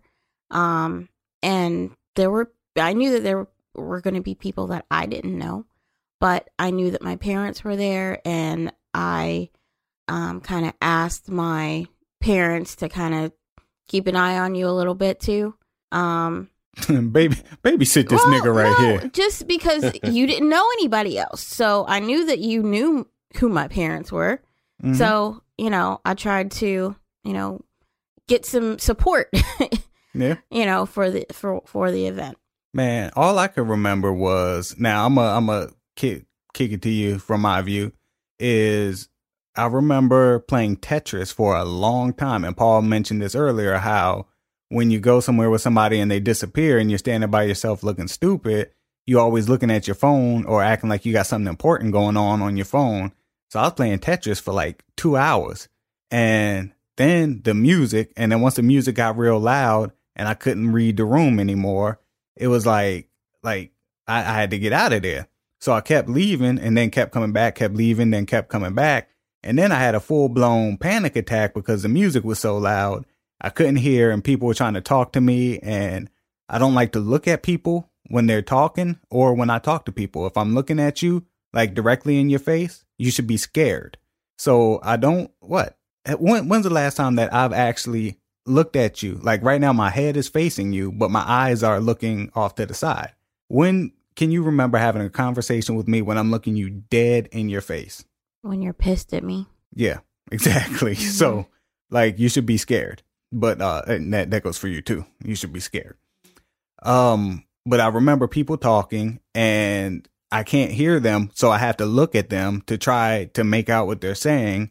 And it was just like I, I went into shock. So anyway, there was one instance where the music stopped. Now, P, I want you to tell me how you would feel in this position too. The music stops, right? And someone announces on the the PA system, "Can everyone come in for a prayer?" Now, P, at, at this point, what, what what are you doing? Uh, I'm like, man, for what, man? Like, well, I don't know them, so I ain't going in there. And then I'll be worrying, like, all right, whatever. I guess I gotta go in there. I hope I ain't gotta hold nobody hands. Or, oh man, I hope this ain't one of them prayers where they gonna pray for 30 minutes saying, Lord God, Lord God, every two seconds. Damn, what if I get what if I get lightheaded because I've been standing too long? What if so That- I'd probably just before. got went to the bathroom or something. Now that and that's pretty much my thought process. And so I walk over to go pray, thinking a lot of the same things. And as soon as everyone got in close to pray, the DJ just blasts loud music, like like all the way up, volume all the way up, and yelling for everyone to dance. And I'm like, what the fuck? Like I got hostile as fuck. Like inside, I like immediately just turned around and walked away. Like stupid motherfuckers, Yeah, he should be fired on the spot. or get his ass beat. That's what I wanted to do. like man that's a fuck man so i ended up leaving that that like i stayed for a little while but i left but another social situation was a family reunion i went to becky's family reunion and i did a lot better there probably Well, I think you did better because one, it was outside. Like most of the, I mean, there really wasn't um a dedicated like program or anything or you know schedule of events, but you know it was more casual. Even though you didn't know anybody, you know people weren't all trying to talk to you that much. yeah i found the people that nobody else knew too. Like people will bring their plus ones and boyfriends and girl. That's who i found. And then on top of that it was like man it's cool because a lot of them was country ass niggas man. Like y'all country motherfuckers in north carolina. I like country niggas sometimes. So anyway, uh, we thank you for your service, Afro Becky. Anything else you would like to add to the people of A Few Screws Loose, the podcast? I think I'm done. Okay. Where, where can they find you, Afro Becky? They shouldn't be looking for me. There you have it. hmm That's a good answer, actually. Because I don't know what to say oftentimes. I don't know. Where can you find me? That'll That's a good answer, Becky. That'll do it. Fuck you looking for me for, man. To wrap up the show, the last question is how have we both been able to avoid doing necessary things to survival and still survive? Now, that question seems kind of weird, so what I'll do is I'll just throw out there like going to the grocery store. I don't go to the grocery store. I need groceries. I need food. Somehow I got to get groceries and food. So, P, I love grocery shopping. I go every day. I go every single day. I see. Here's the thing, though. I came up grocery shopping every day. My granddad, I used to look love going to the store. My granddad growing up, um, and I always would like going to the grocery store. So I I love it. You know, I go pretty much. I go grocery shopping every day. That's what a lot of Europeans and Italians do, and apparently my granddad did the same thing, and I, it rubbed off on me. So I don't have any problem doing that. Um, the internet has helped me greatly because now I don't have to go stand in line to the DMV like I used to anymore. But I guess to kind of sum it up, I don't do anything. If I don't want to do it, I- my life is so simplistic now that unless it's something with my kids, I don't have to do anything in Yeah. terms of social stuff. So I just kind of streamlined it way down. And it's unless I really wanted to do something, I don't have to do it. Man, there, there's a few things that, for me at least, are are necessary to be done, such as like the grocery shopping. I used to go grocery shopping before I got fat and gained like 40 pounds from depression. Um, now Becky does that. I used to have to go to the stores to go buy shit, but like P said, the internet, man, Amazon, man, I'm one of their biggest customers probably. Shit, I done bought all the sure boxes is. we talked about last week. Um, all the boxes. give me all them boxes. Yeah. So, but there are there are a few things like trying. I'm trying to think of a, a, another one, but I, I I guess I can't really. They, buying clothes, grocery shopping, Yeah. going. I mean, not grocery shopping, going to the mall, going to Walmart. Oh, that's what I hate. Goddamn Walmart. fuck Walmart. Man. Growing up in Alexandria, we ain't had no Walmart, and we still don't. The Walmart was in Fairfax, and now living in the South, I have to go to Walmart a lot. And man, I'm trying to tell you, I hate Walmart. What you hate more? I hate it. I hate it. I hate it. you hate you. What you hate more? The country niggas at Walmart or the Walmart? you know, the people at Walmart ain't much different than they are back. At That's it's not a saying certain a lot. breed. I, I know that's the problem. It's not really much difference in the type of people that go. You know, we all seen the funny pictures of people online at Walmart, and that's true, man. You see it. I just hate Walmart. Driving that shopping cart, I felt like I was playing Rad Racer, man trying to get around people. You know, it's just I hate it. yeah. I hate it. I, I've, I used to love it, but now I've grown to hate it. I hate the people more than the actual store, though. And is is I can't stand Walmart shoppers, man. They piss me off, man. They they make me want to hurt them. I can't stand the employees who act like they have to show you that they don't want to be there. Hi, my name is Dan. I don't want to work here. I'm like, oh no shit, Sherlock. No shit. Yeah, man, I guess that that about wraps it up. I mean, to kind of summarize, this is going to be a hard one to summarize, but I think I can pull it off. We discussed uh being misanthropist, which is a fancy word for removing yourself from society, so to speak. Uh we discussed our places of comfort, places we're comfortable going and don't really have any hesitations about going. We discussed places that we didn't necessarily want to go, but sometimes we did. Like P uh, used going to the movies as an example. He don't like going to the movies, but he likes to see the Marvel movies. Man, you need to get you a fire stick. Uh, Man, I don't want to watch it at home. I want to watch it at the movies. Man, fuck that. I hate movies, man. Uh, social interaction. We kind of uh, grazed over social interaction, how we're kind of awkward in it. We really don't interact with very many people on a daily basis. We took a look at, so, you know, a few things we did, like uh, chasing down dudes to beat them up and robbing people, and uh, my boys beating on his girl and making her get naked, which I'm not sure I'm going to leave that in the show or not. I have to sleep on that one. Uh, P talked about things he saw in the fire department that made him kind of question things a little further. Like, wait, this could happen here. Who would have known? And you know, all of it kind of goes to why we don't go anywhere, why we're more comfortable at being homebodies. Because a lot of the shit that happens, 90% of the shit that happens in the streets doesn't happen at home. So I'm still allowed to talk about it. P. Yeah. Uh, we all had our our vices back growing up, and that kind of makes us not trustworthy because since we had such a large group, we all had a specialty of our own. I was a master thief. I could steal anything, you know, and I've never gotten caught. You know, um, I was also the weed guy. Uh, you know, I always had access to that. But um, but the one thing we all shared in common is we like to all fight. And now as a grown up, I'm like, man, I don't want to run into no people like us because I don't want to break somebody's jaw or break somebody's heart because we, like Dan said, killed their son. Yeah. So, uh, you know, we just kind of summarized, like Dan said, what we avoid, what we don't, and why. Because, you know, sometimes just telling people, uh, like we stated earlier, oh, face your fears, you know, that's not always enough. Sometimes you got to give people the why and this and that. And, and, um, you know, I mean, if you just listen to what people say, sometimes their why actually makes damn good sense. So instead of you judge them saying, oh, what's wrong with you? You just scared, face your fears.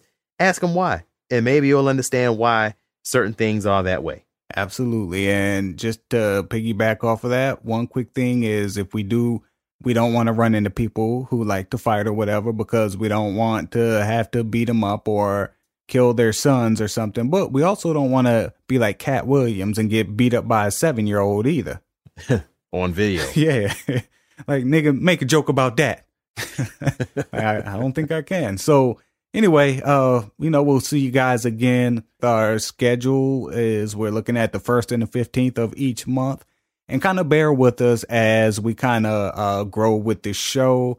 You know, uh, by about episode five or six, we'll probably hit our stride and you know it'll it'll be what it is man. So bear with us as we grow. We appreciate you listening. If you would like and we would like you to rate us review leave us some of them stars and subscribe. You can follow me on ig and twitter at i am dan on drugs. And you can find me p from charlotte on twitter and instagram at screws loose pod there you have it peace out i can't say that for some reason man it's hard to say screws loose, few screws loose pod. You know, that shit hard. I don't know if I should, if I'm not going to go into the whole story, but we have a story that actually involves two famous people oh, that I'm sure man, many of I've our already, listeners know. I already told that story. This audio, I posted a clip that we, this, hold, hold on. I'm, I'm just cutting this part out the show. But, uh, all right. I already posted like the tail end of that story. I wrote a blog detailing that entire story. And Bama's in DC love that story, man. Yeah, feel feel free to tell that story, Joe. All right, I'm about to go into it. Yeah, we would we would hunt people down. You know, we would have these major issues with people, and we wouldn't find them at school. We'd go find them out having fun. And a funny story, it was actually funny. Um, that involves two, you know, celebrities from the DC area, from Alexandria, Virginia. You know, pretty well known celebrities. Uh, one named Jay Holiday, that's what everyone knew him as, and another who's good good guy, man. Um, he's on the show. Uh, what's that show? Black Love is Black Lightning and not Black Lightning. Uh, yeah, Will Catlett. We call him Bebe. so Bebe was friends with some douchebag that Dan had a problem with. Oh, and, that dude's name you know, was um. That dude's name was shit Delvin. Yeah, he he, he was a bitch, and so it was me and Dan and my cousin and Jay Holiday. We were in two separate cars, and we it was homecoming or something, and we went and found this guy, and we followed him from the IHOP all the way to his house. Hold on, man, you and leaving out Jay Holiday, you leaving out something very important, young. Let me. Well, we when we hid in when we hid in the car. Yeah, let me let me fill fill in that little gap, right? I think you tell that story better than me. Man, so we we get word now. This is before cell phones. This is before any kind of electronic communication. Somehow we got word that uh Will Catlett, the homie, and uh Delvin was at the IHOP after see kind of rolling back. Let me rewind, rewind, rewind, rewind. Homecoming night, my girlfriend at the time, uh, we're gonna call her Spider Bitch, but um, she was damn. We gotta even go back further. Hold on. Yeah. All right. So three, two. All right. So re- I'm gonna rewind that a bit and start at the top. At the top, Paul was skipping class one day and saw Jay Holiday's uh, girlfriend at the time kissing one of Will Catlett's boys, right? And Paul told everyone, so he was like, all right, it's on when we see him. And we started looking for him. Little did we know that my current girlfriend at the time, my current girlfriend at the time, my girlfriend at the time had problems with Delvin's girlfriend. And it was one of those situations where it's like on site, we're going to fight on site. And I kept getting word from everybody, uh, the other girl's terrified. The other girl's terrified of your girlfriend. She don't want to fight. So I remember saying multiple times, do not fight this girl. She Don't is going to beat your ass because as Paul, It was at the basketball game. yeah, at the homecoming basketball game. And like Paul and I said, just growing up in boxing, you never want to fight. Just like that video that you posted of that that shithead uh boxer with his kids, man. You never want to fight anybody who does not want to fight. That you will you you will more than likely lose that fight. But kept telling her, I was like, hey, don't fight that girl. She gonna fuck you up. That bitch ain't gonna fuck me up. I'm gonna whoop her ass. And if anybody jump in, I'm gonna whoop their ass too. So I so at the end of the basketball game, the two like kind of lock eyes and my girl goes running. I didn't put up much of a fight to try to stop her. I was, I look, I looked at you. I said, "Hey, your girl going over there." He's like, "Uh, fuck her." yeah, that's probably what, exactly what I said. Ah, fuck her. She about to get her ass whooped. And I know you was blown because you wanted to see the fight, but I was like, I ain't going over there. Fuck that. She about to get her ass whooped. Hey man. And then like people kept running up to us. Uh, damn, your girl fight, man. Your girl fighting. Nigga, I know.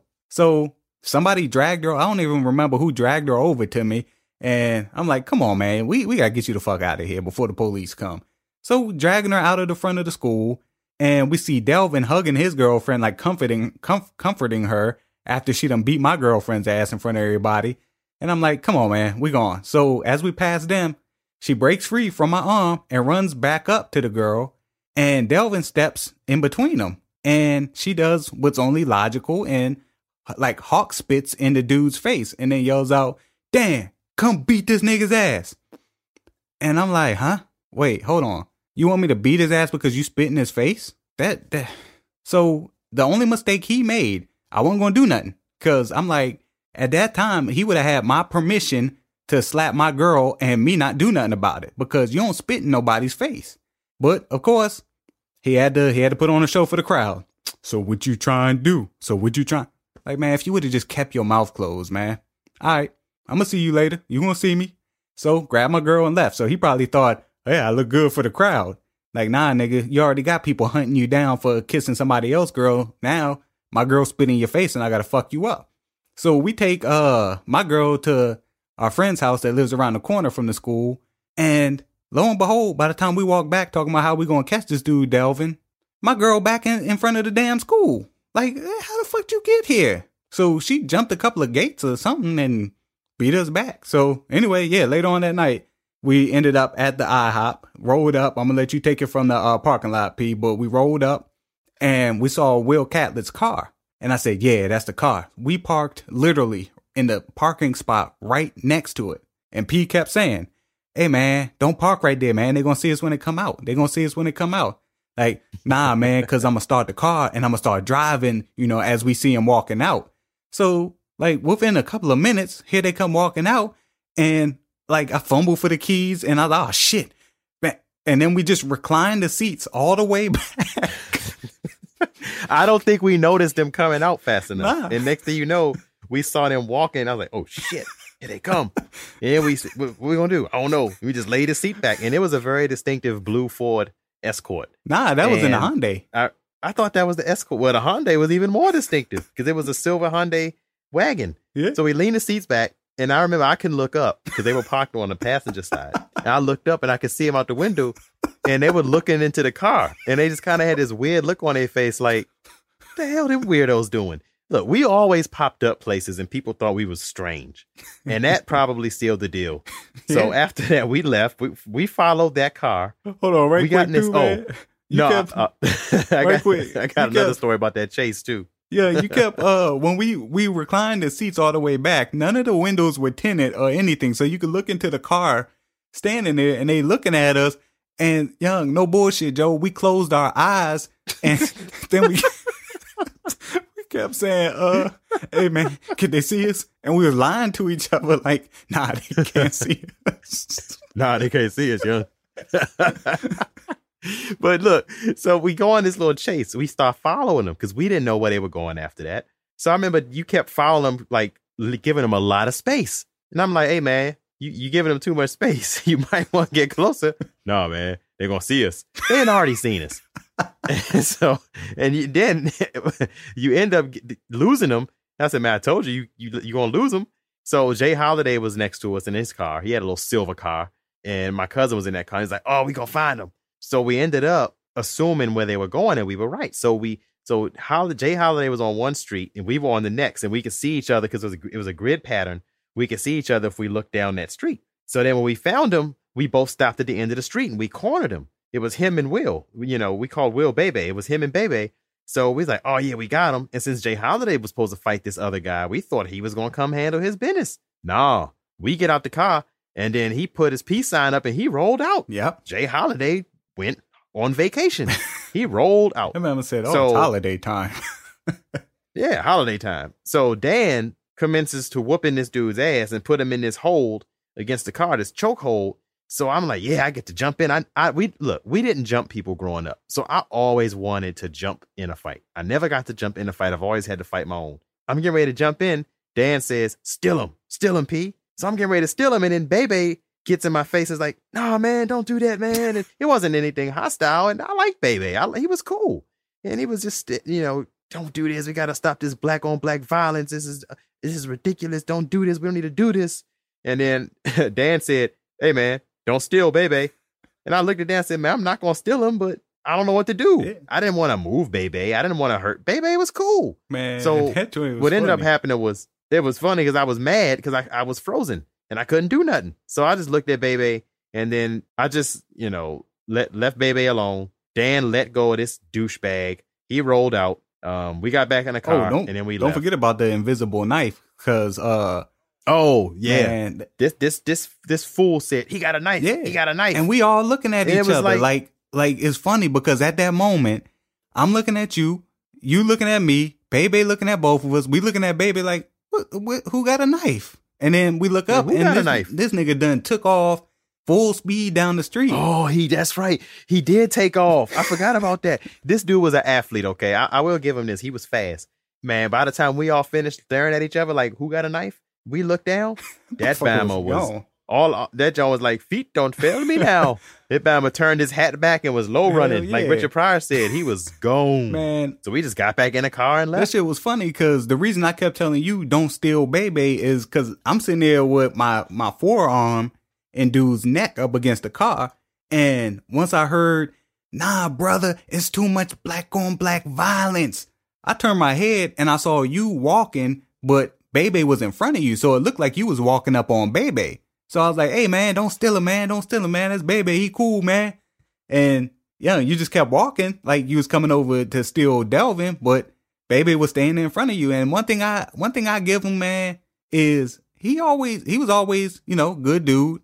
But that motherfucker, he almost died on a hill that he didn't have to that night because not too many people would put their necks out like that for some one of their boys, man. Yeah, ba- I mean, you know, I knew Bebe in passing back then. Uh, I ended up, you know, getting to know him a lot better in adult life. He would work out um, at the gym that I would frequent, and his sister worked there. And, you know, we got, we got, you know, he, he was a good dude. And um, but I remember that day. I was like, man, I don't want to do nothing to Bebe. He cool. Like nobody has a problem. If you knew him back in the day, nobody has a problem with him. So anybody that knows him from TV and stuff now, he is a genuinely nice dude, yeah. and he's a real dude. So that's not an act that he puts on for fans. That's that's who he is. Yeah. And I was like, man, I don't want to. Like, you know, I didn't want Bebe to be there because if we liked him, that, you know, it had, this had nothing to do with him. It was all about his little his boy sucker friend. Yeah, and that's what I put in the um in the blog that I posted on a few screwsloose.com under the random um is I just hate the fact that he got caught up in that night. It I would have rather rather rather it have been anybody else but Bebe because he was always positive. Even back in the day, like going to the running in the neighborhood. He didn't even run in the same circles we ran in as far as with the thugs, the criminals, the drug dealers. He used to hang out with the pretty boys, the athletes, and the people that came from like wholesome families and shit, man. Like, dude was positive, man. But look at this. Contrast this though. All right, all right. You got William Catlett, Bebe. good, you know, good athlete, good student, good guy, right? And you got J. Holiday, a guy who got famous and was bragging about how I'm from a black neighborhood in Washington, D.C., and trying to play up his street cred. Yeah. But that night, the person that ran away was J. Holiday, the guy with the so called street cred and the nice, you know, uh, good friend, upstanding dude, good dude. He actually had more heart Yeah. to, you know, to stand up to people who he had no business even doing that for because he was a good dude to his friend. Yeah. So that tells you right there, man. You know, he's a good dude, and that was just a funny story. And we, we I don't know, I, I can still remember that story like it was Yeah, yesterday. man, that that was a legendary night, man. But my favorite part though was one is remember how we said uh you never want to fight somebody that don't want to fight. Delvin didn't want to fight, and of course my dumb ass was like, "Oh, fuck it, gotta fight him." And I swung. Yeah, but he couldn't do anything. You had him pinned against that car. Man, it was funny though, because when I swung, he ducked it, and I hate when people do that. They just duck straight down and then grab you by the waist, and he like slammed me up against a car. What's funny is staying calm. You find the whole situation funny. Like some people will be rustling, and it's like, ah, I'm gonna just, I'm gonna, I'm gonna just wait for him. And soon as I felt my back hit the car, boom, like, all right, time to use his damn momentum against him. Just step out the side and push him towards the car. It's like, man, but the funny part was when he yelled out, he's got a knife, and we all looking at each other, and he took off. I chased after him, and I made it all the way up to Mount Vernon Avenue. He ran into 7 Eleven and got a cop. And I was like, oh shit. Turned around, ran back to the car, and left. Like, man, this nigga, like, if you know you lying, he Donald Trump that situation. He said that dude's got a knife. No one, no one had a knife, but it made him feel better about running, I guess. But nobody else ran. Well, and then he called the cops. Yeah, that We had to talk to Detective Ignacio, the guy. If you watch Gangland on MS13, you will see him on there. You know, I had to talk to him the next day, and I, he was, oh, I heard you you fought this guy after school and had a knife. I said, fought who? Knife what? And he had nothing, and he had to let me yeah, go. exactly, man. Say goodbye to your credit card rewards. Greedy corporate mega stores, led by Walmart and Target, are pushing for a law in Congress to take away your hard earned cash back and travel points to line their pockets. The Durbin Marshall credit card bill would enact harmful credit card routing mandates that would end credit card rewards as we know it. If you love your credit card rewards, tell your lawmakers hands off my rewards. Tell them to oppose the Durbin Marshall credit card bill.